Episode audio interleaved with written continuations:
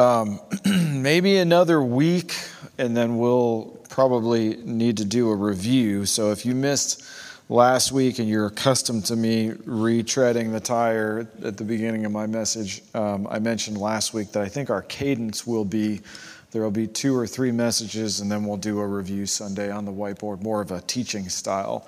Um, if, you, if you're lost this morning, um, as far as what's going on in the text, I would encourage you to go back and listen to last week's message, uh, and that can be found on our website, sbcne.org.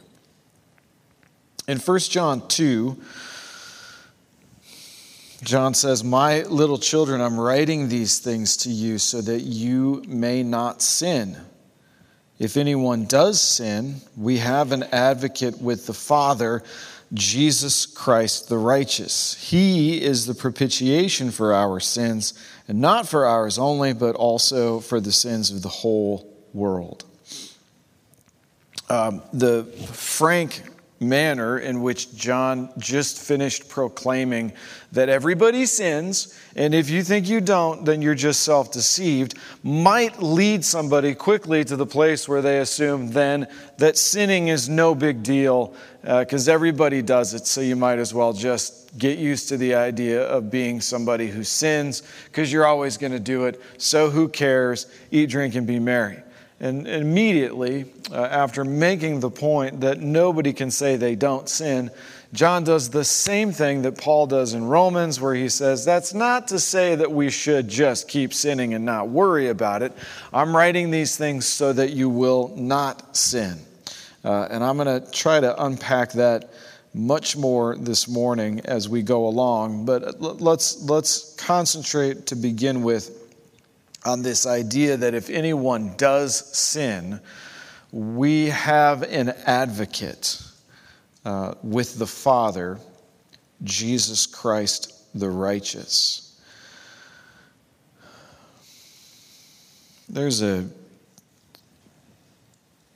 slew of verses that we could cite along these lines. I want to begin by pointing out that the word here for advocate in 1 John is the same word for helper in John 14.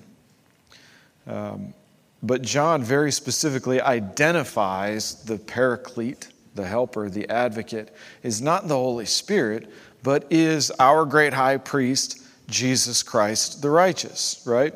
So the picture that he's trying to draw for you, as far as what's going on in heaven right now, as you're living your life, however that's happening, that there's this interchange that's happening between God the Father and God the Son where you if you are if you belong to Jesus if you have faith in Christ you as you're living your life are, are being interceded for by Jesus to the Father, which might lead you to believe that God is really still angry with you over your sin, but Jesus is there just constantly calming him down so that God doesn't strike you dead in the midst of your bad behavior.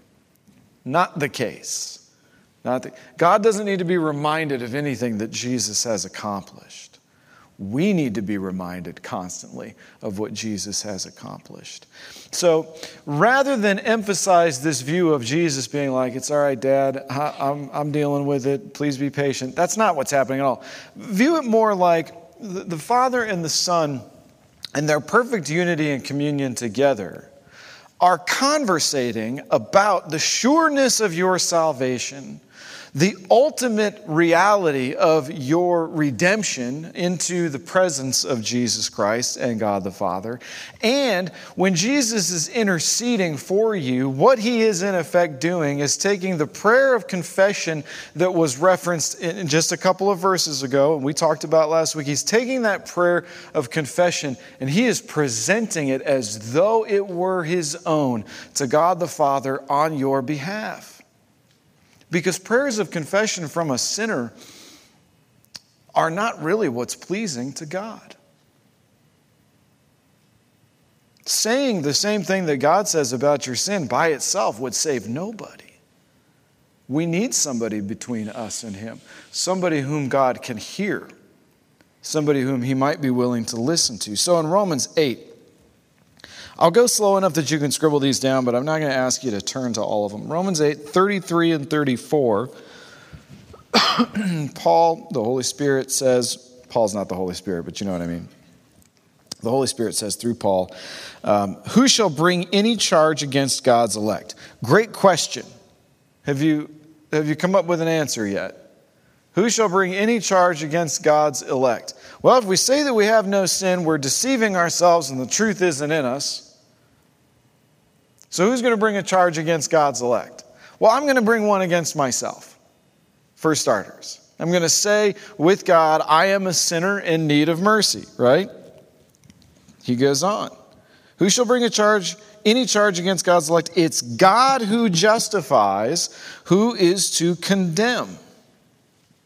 Christ Jesus is the one who died, more than that, who was raised, who is at the right hand of God, who indeed is interceding for us. So the charge comes first from me if I'm a Christian Father, Lord, Holy Spirit, I have sinned, and here's what I did. That confession is caught, received, heard, however you want to put it, by the Trinity, by the Godhead. Jesus takes it, seated at the right hand of God, and intercedes on my behalf with my confession. Who can bring any charge against God's elect? The answer is insinuated nobody, because Jesus Christ is interceding on your behalf. Whatever you've done, as you confess it, He hears the confession, He takes it, He offers it to God the Father with His nail scarred hands, and the Father, would He need to be reminded, could, would just look at those hands and go, oh, that's, that, that's right, that one's one of the ones that's paid for. The person who is interceding for you is the person who paid the price for your sins. 1 Timothy 2 5 and 6. There is one God, and there is one mediator between God and men, the man, Christ Jesus, who gave himself as a ransom for all, which is the testimony given at the proper time. That's 1 Timothy 2 5 and 6. There's one God and there is one mediator, the man, Christ Jesus, who gave himself as a ransom for all, which is the testimony given at the proper time. So here the word is mediator. In Romans 8 33 and 34, it was intercessor or interceding. And in 1 John 2 1 and 2, we've got an advocate with the Father, Jesus Christ the righteous. In Hebrews 7, the author of Hebrews puts it like this Hebrews 7 23.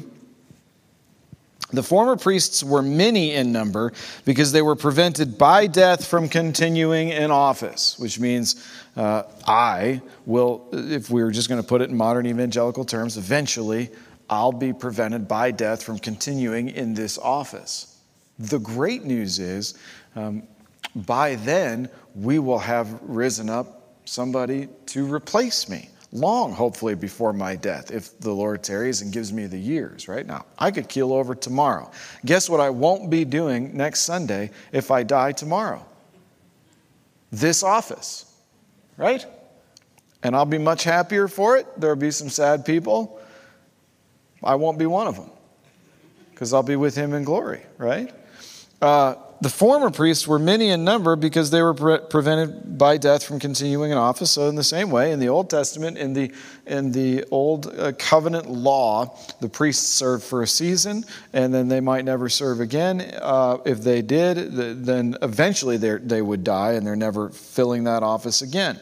But Jesus, he holds his priesthood permanently because he continues forever. So, he died once uh, to pay the price for sin for all of his people. He was raised again because he was righteous, he was counted just, and he cannot and will not ever cease from the office offices of prophet, priest, and king. He's going to reign in, and occupy those offices in perpetuity, forever. It will never change.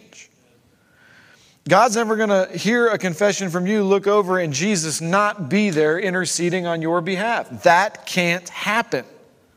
He won't die again. He holds his priesthood permanently because he continues forever. Consequently, he is able to save to the uttermost those who draw near to God through him, since he always lives to make intercession for them. It was indeed fitting that we should have a high priest, holy, innocent, unstained, separate from sinners, and exalted above the heavens. It was what?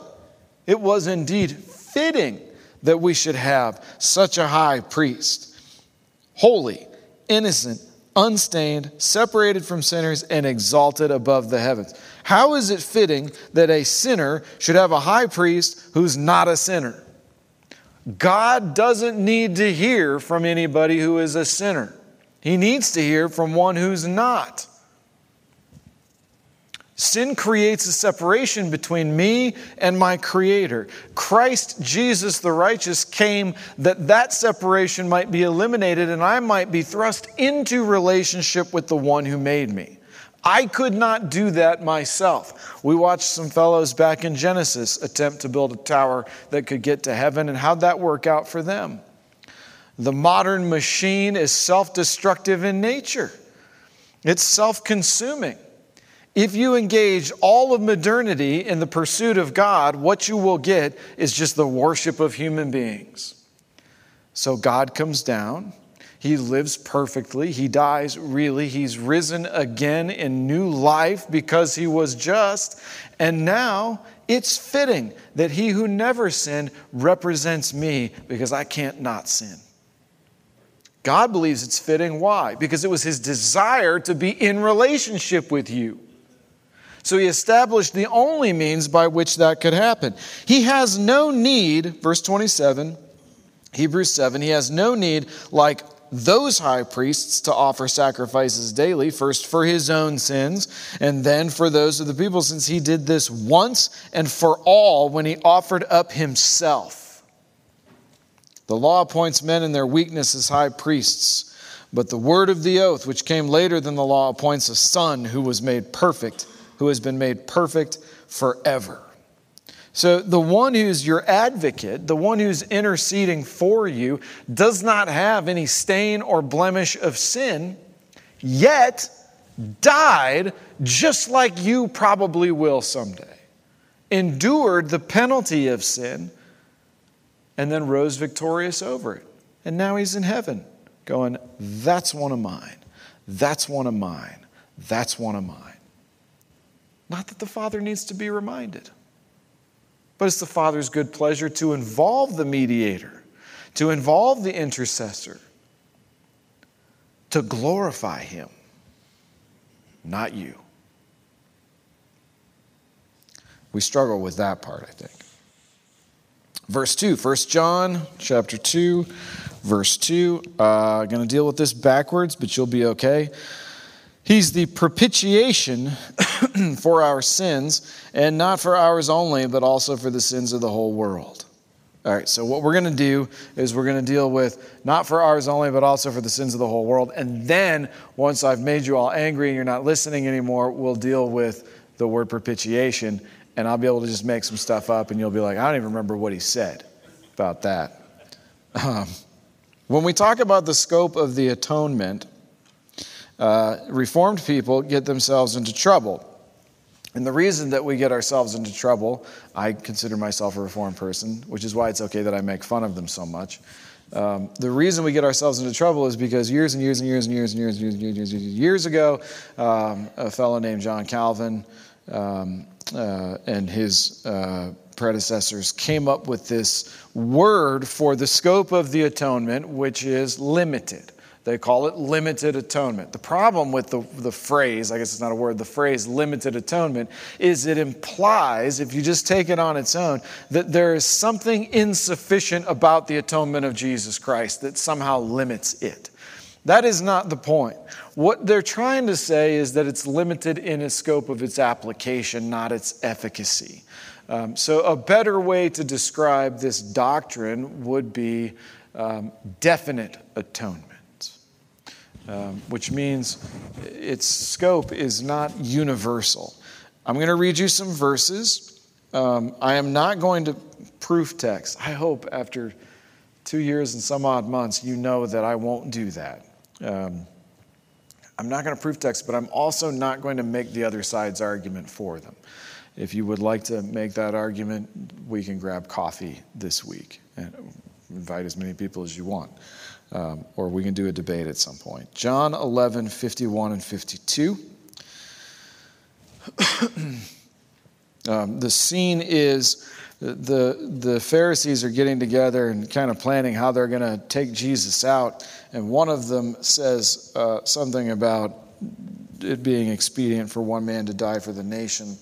And John 11:51, John gives us the inside scoop. He did not say this of his own accord, but being high priest that year, he prophesied that Jesus would die for the nation, and not for the nation only, but also to gather into one the children of God who are scattered abroad. This is John 11, 52. I'm going to read it again. Not for the nation only, but also to gather into one the children of God who are scattered abroad. What picture does that paint in your mind? And what I'm dealing with, just so I'm really clear, is in 1 John 2 2, and not for ours only, but also for the sins of the whole world. Got to deal with that. In John 11 52, it says, Not for the nation, meaning not just Israel, but for all those who are scattered across the earth. What's meant by that? All of humanity? Is that what John means in 1 John 2 2? All of humanity will be saved. Jesus is the propitiation for our sins, and not for ours only, but for every last soul that ever walked the earth. Let's keep going. Acts 13 48. When the Gentiles heard this, they began rejoicing and glorifying the word of the Lord.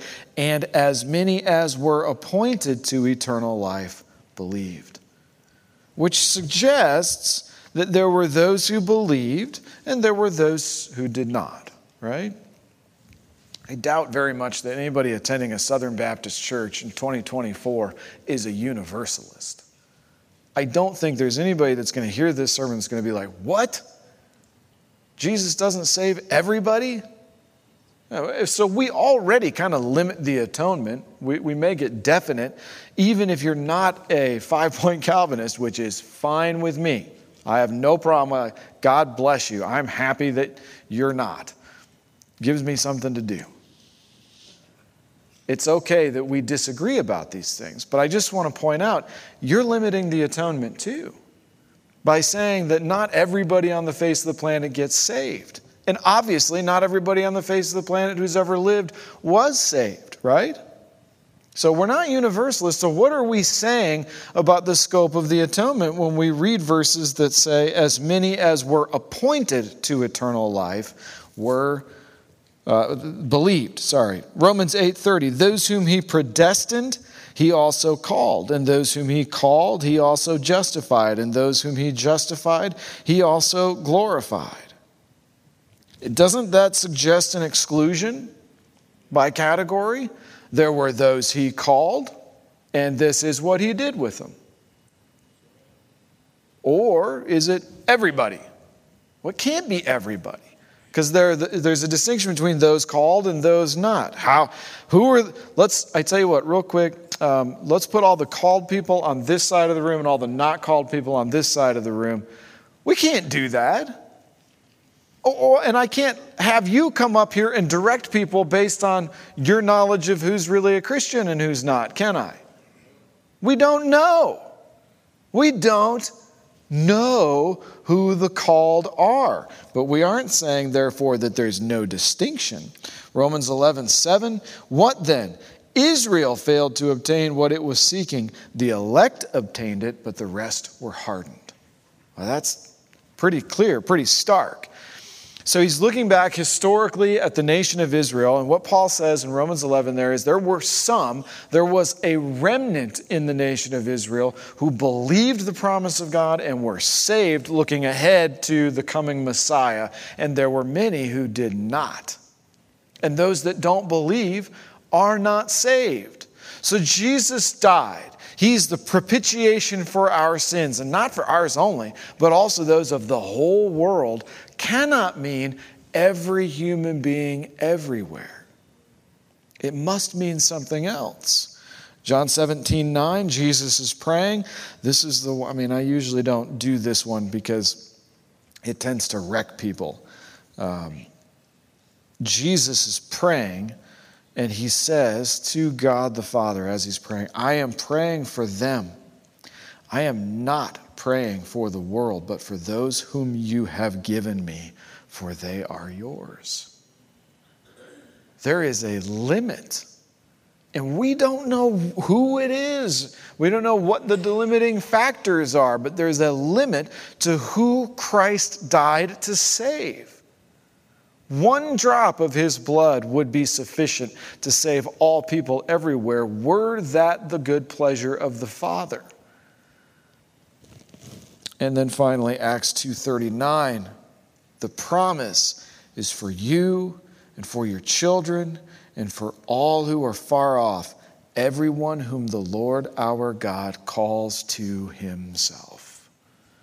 So who's going to be saved? Everyone whom the Lord God calls to himself.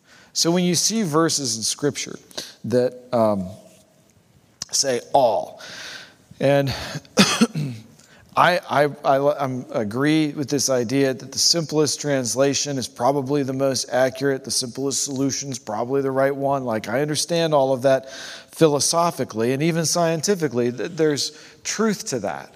However, there's a truth that precedes that. So, when I, I last got into this conversation with somebody who was like, all means all. I had to point out as gently as I could that there are even there's a category limitation on the word all when it gets used. For instance, consider Romans 3:23. Romans 3:23 says, "For all have sinned and fallen short of the glory of God." Right? We all know this verse.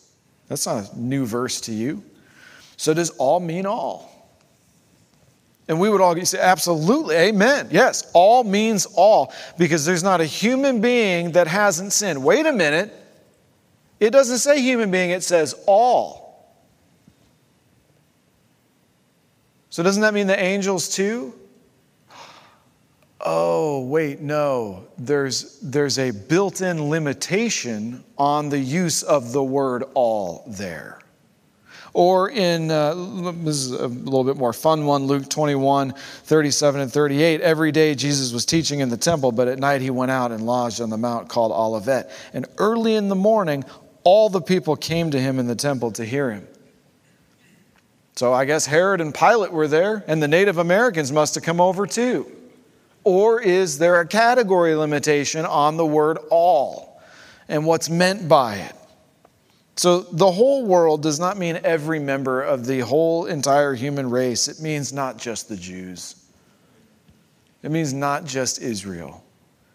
It means people from every nation, every tribe, every kindred, every tongue will hear the glorious gospel of Jesus Christ, embrace the person and work of Jesus Christ by faith, and so be saved from their sins from everywhere, which is really good news. And again, because we don't know who they are and who they aren't, our call is to go into all the world, therefore, making disciples and baptizing them in the name of the Father and the Son and the Holy Spirit. Well, how do we do that? Well, I don't look at somebody and go, looks like a good candidate. They seem nice. Let me preach the gospel to them. No, it means every time that the Lord presents an opportunity for me to share the gospel, I do it. And I don't ever really probably know what the outcome of that is. I had somebody at work, uh, you know, bump into me, and she's, I blew it already. She's like, uh, hey, you've got daughters. And I'm like, yep. And she's like, how do you deal with fill in the blank? And it was a great question. How do you deal with uh, your kids struggle to, to maintain their own unique identity in a culture that uh, you know we've created over the last hundred years, which is designed to squeeze their identity out of them, and it has been filled with psychopaths that will make fun of them over anything about them that's different. How do you keep your kids from falling into the trap of needing a Stanley in order to survive junior high? it's a great question. Boy, was she not ready for my answer, I think, when I said, I've tried to raise my girls to understand that Jesus Christ is the only friend that's going to stick closer to them than a brother. And I've tried to teach them and help them to embrace by faith and believe that He really does love them and that it's not conditional. And that if they deal with their sins by confessing them, I mean, the eyes were glazing over, and that was not the answer that they expected, but this was an opportunity, right? You just asked me how I try to help my girls get through this disaster that we call public school. No offense to public school teachers. I am not blaming you, I'm blaming the psychopath kids whose parents have said, never mind, we don't have time. Anyway, it was an opportunity for me to, to share the gospel. Oh, this is also not me going, look how good I did, everybody. That's not, that's not the point either. The point is, I don't know whether or not she's one of the elect, quote unquote, one of the many, quote unquote. But I know I had a chance. I know I had an opportunity. And so I, there's plenty of times when I haven't, when I've failed, when I've been a coward, wouldn't really illuminate the point of the sermon for me to share one of those. But let me just say it for the sake of discussion, lest you think I'm trying to magnify myself. I do not always faithfully do this. There are some times when I get scared and I just shut my mouth and don't say anything. But I'm not trying to decide ahead of time who's saved and who's not. And shame on anybody that does. It makes me wonder if they're saved. All right, so the whole world does not mean every member of the entire human race. It means the Jew, not just the Jews, but more importantly, perhaps it means not just those who were alive when Jesus walked the earth. So he is our uh, the propitiation for our sins and not for ours only, but also for those of the whole world. Also gives us an expanse into future right? So this was written a couple thousand years ago. We're sitting here reading it today, translated from Greek to some version of English. A lot of the words here aren't even used in Greek anymore. They're like it's archaic language. So we're, you know, we might not be entirely confident that we've got it right, but thank God there's tons of other texts that we can use to interpret it. Anybody that says I don't really trust the Bible because it's been translated hundreds of times, no, it hasn't. It's been translated once. Once. We have the original Hebrew, we have the original Greek. And somebody lied to them and told them it's been translated hundreds of times, you don't know what it says anymore. Okay, anyway, not the point. The idea is you're reading it now today, and there's a good chance that your comprehension that Jesus Christ is the propitiation for your sins might thrust you into fellowship with the Father where you've never been before. You might today embrace by faith the truth of the gospel. The question is never who is excluded, the question is rather who is included. And are you? Are you? That's the question. All right, so everybody distracted? Let's deal with the word propitiation. He is the propitiation for our sins. Uh, all right, we got to talk about anger. And I hesitate to do this because you never know what the outcome is going to be. I don't want to tear a scab off of a wound while you're in the middle of church and then have you spend the rest of the day sour about something that happened to you a while back that I brought up. Okay? But I don't know how else to illustrate this because I'm not I, I don't think there's a better way. So, what I need you to do is think about something that happened to you not yesterday, not this week, but like get far back, a few years if possible. If you're super young and you can't, then just go back as far as you can. Something that happened to you, preferably something that somebody else did to you that makes you angry. Could be an ex spouse, could be uh, somebody at work, could be your parents, could be the government. Boy, Audrey's got a story she could tell. Something happened to her this week that makes me angry just thinking about it. Uh, not my daughter. This is not my story to tell. Anyway, um, get it in your head. Shouldn't you be over this by now? Whatever it is. But is it not true that you got something in your head? Like you were able to, probably for the most part, most of you were able to be like, okay, he wants me to think about something that angers him. Oh, that rat. right? You're like pretty quick, we can get a hold of something in our memory that happened to us that makes us angry. And so then my question is, how do you deal with that? And the answer is, I get busy doing something else, right? I, I, try, I try to I count my blessings. I journal. I write it again. And then they said this, and I can. And you work it out, and you just go to bed, and you get up the next day, and it's like not right in front of your mind, so you're able to kind of move on. That's not really dealing with your anger, though, is it? It's just putting it away. It's just like, ah. Propitiation. How does God deal with his anger? So you're going to hear two words, and, and oftentimes these words are interchanged and abused. So if you're taking notes and you have a source of doctrinal information that disagrees with me, I don't want to fight, but I'm right.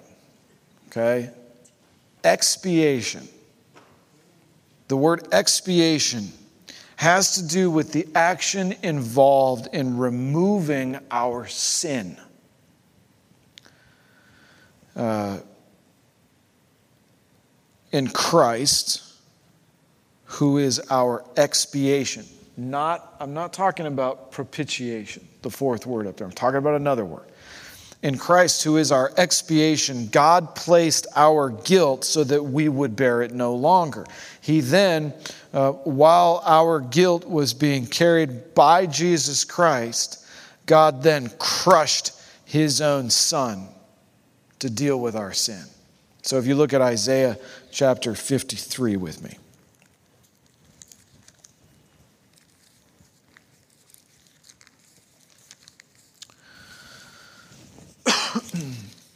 Isaiah 53, um, we're going to pick it up in verse 5. I mean, we could read the whole chapter, but we're running out of time. So, Isaiah 53, it's kind of in the middle of your Bible. He was, it says, he was pierced for our transgressions, he was crushed for our iniquities. Upon him was the chastisement that brought us peace, and with or by his wounds we are healed. Don't leave because we're going to be in chapter 53 for another minute. The idea that Jesus was pierced for our transgressions, he was crushed for our iniquities. First, to have burr, B U R R, needs to be reduced from ours to mine. Right? So, what I need you to do is recognize that what your Bible is telling you is that the person, Jesus Christ, was crushed for my transgressions, that he was bruised uh, and crushed because of my iniquity, which is my bent to sinning. Not our, yours mine. And by his wounds, I am healed. And look at verse 10. This is your fault. He did this for you, okay? He was pierced for our transgressions, he was crushed for our iniquities. Verse 10 says, Yet it was the will of the Lord to crush him. He has put him to grief. When his soul makes an offering for guilt, he shall see his offspring. He shall prolong his day. The will of the Lord shall prosper in his hand. Out of the anguish of his soul, God will see and be satisfied. By his knowledge shall the righteous one, my servant, make many to be accounted righteous and he shall bear their iniquities. You, you have to make it personal first. You have to make it my sin, my iniquity, he bore. And then while he was carrying my sin, my iniquity, God was pleased to crush him. To deal with sin so that I could be healed, so that I could be accounted righteous. That's expiation. That deals with your sin, atonement, right? Propitiation uh, is different. It has to do with God's heart toward the sinner. Propitiation is how we describe the wrath of God being satisfied. Expiation is dealing with your guilt before Him. Listen to me. Expiation is dealing with your guilt before God. Propitiation is dealing with His wrath towards you. Guess how that happens? He is the propitiation for my sin. In Christ, our propitiation, God's store of anger at me, brought about by my sin, his stored up anger at me, brought about by my sin, is emptied out. His suffering satisfied the wrath of God, and that wrath is gone.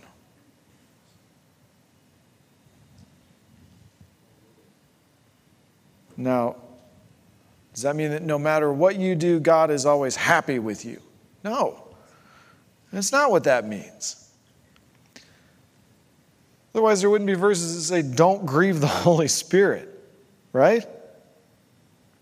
But the wrath that would have cast you headlong into hell on Judgment Day has been dealt with. And God is not mad at you right now.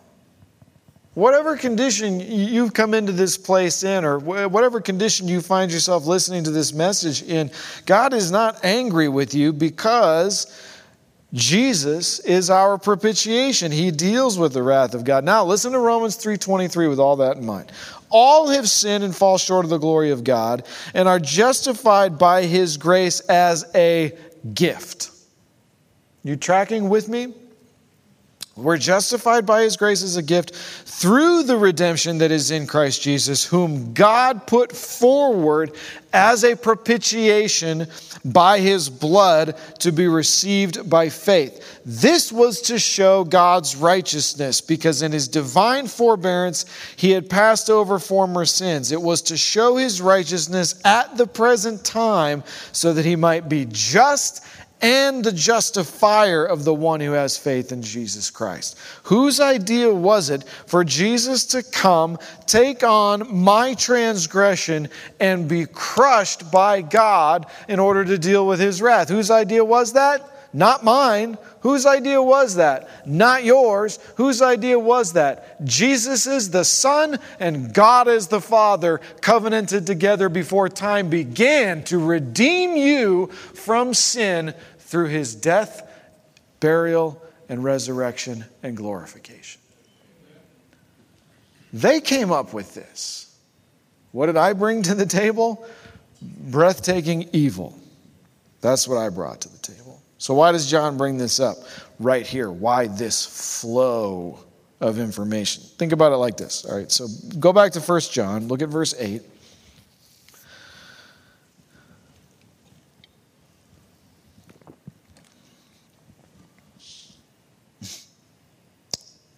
No sin, what are you? Self deceived, right? So verse 8 says, No sin, self deceived. Verse 9, confess sin, what is he? He's faithful. Verse 8, no sin, self deceived. Verse 9, confess sin, he's faithful. Verse 10, no sin, you're calling God a liar. 2 1. I'm saying these things so you won't sin. Okay, all right. So sound it out with me.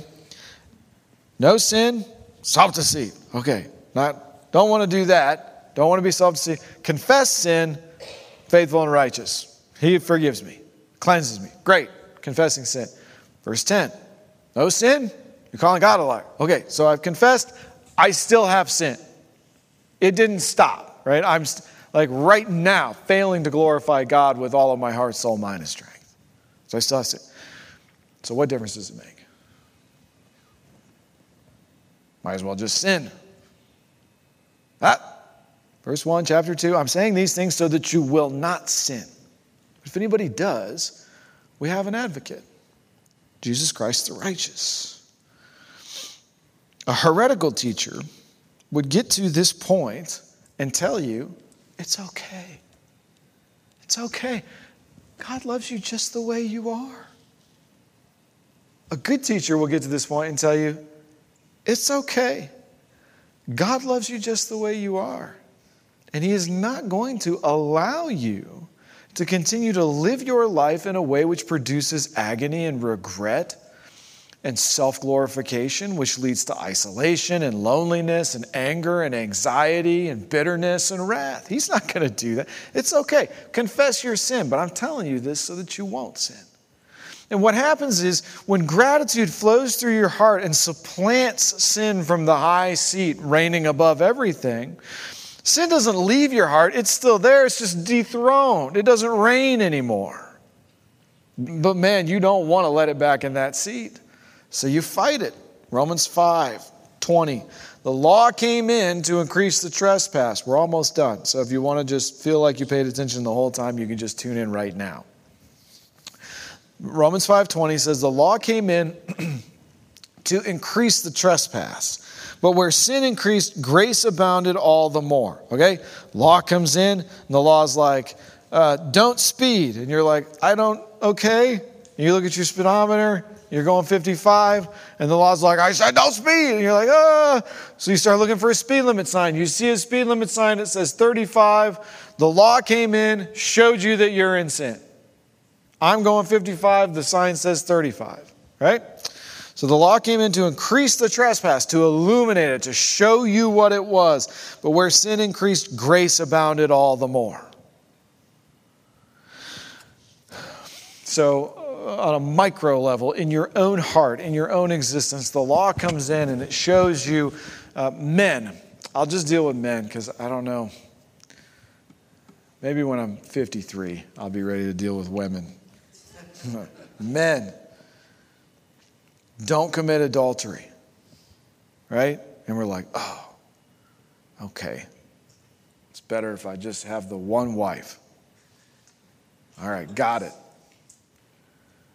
And then Jesus comes and he says, I tell you, if you even lust after a woman in your heart, you've already committed adultery. And we're like, word? Right? And sin is increased because we, we oh, I thought just by staying at least externally, physically faithful to her, I was squared away. But now I just found out that all the perverted thoughts that I've ever had are essentially making me as guilty as if I. Now, she's not as mad because I haven't transgressed the marriage in, in a literal physical sense. But the Lord's like, You're not a faithful husband, you piece of trash. I know what's in your heart. And you're like, oh no. And then he goes, I'm just joking. You're not a piece of trash. I love you. Where sin abounds, grace abounds all the more. So he's like, here's your sin. And you go, that's disgusting. And he's, I, I know. Let's get rid of it. Let's deal with it. Here's grace. I still love you. I still want to be in fellowship with you. I've dealt with that sin too. So let's confess it. Let's get it cleaned up. Let's go on to the next thing. And everywhere you find sin, guess what you're also going to find in the person and work of Jesus Christ? Grace. So, as sin reigned in death, grace also might reign through righteousness, leading to eternal life through Christ Jesus our Lord. 6 1. Romans 6 1. Okay? What shall we say then? Are we to continue in sin that grace may abound even more? May it never be. By no means. No. How can he or we who died to sin still live in it? Which in turn convicts the one who has been sinning, if indeed you are a Christian, right? How can he who's died to sin still live in it? Well, uh, we could all line up and take turns coming up to the microphone and trying to answer that question because there's nobody in this room who isn't still in sin. How do you still do that? Aren't you grateful for what God did for you by sending his son to save you from that? How can you still sin? Well, thank God there's grace. Because God's not up there asking that question. He's right next to you right now, with you, facing you, loving you with grace. But you get convicted, and every time you find you have sin to confess, you're tempted to do what? Oh, there's more? Oh, more sin. I'm tempted to delay. I'm tempted to hide. I'm tempted to deny it. Every time. The Lord's like, hey, psst, that's evil. I'm like, well, I'm sorry. Can't hear you. Don't understand. What? Let me go play video games. Uh, TikTok. Right? Whatever your thing is. The temptation is delay, deny, ignore, hide. So John reminds us that the wrath of God has been dealt with. He is the propitiation for our sins. He's not reminding you because he's mad at you and he wants you to explain yourself. He's reminding you so you can deal with it, so you can confess it, so that you can unburden your heart and walk in life with him. He reminds you so that you'll be freed to confess, not freed to sin. Amen? All right, so my little children, I'm writing these things to you so that you may not sin. But if anyone does sin, it, eh, if anyone does sin, he or she has an advocate with God, the Father. I have an advocate with the Father. Jesus Christ, the righteous, is my advocate with the Father. He is the propitiation, the wrath dealing with Savior of sinners, of me, and not just me, but everyone else that God is saving as well. Hallelujah. We're not alone. Amen. All right, let's pray.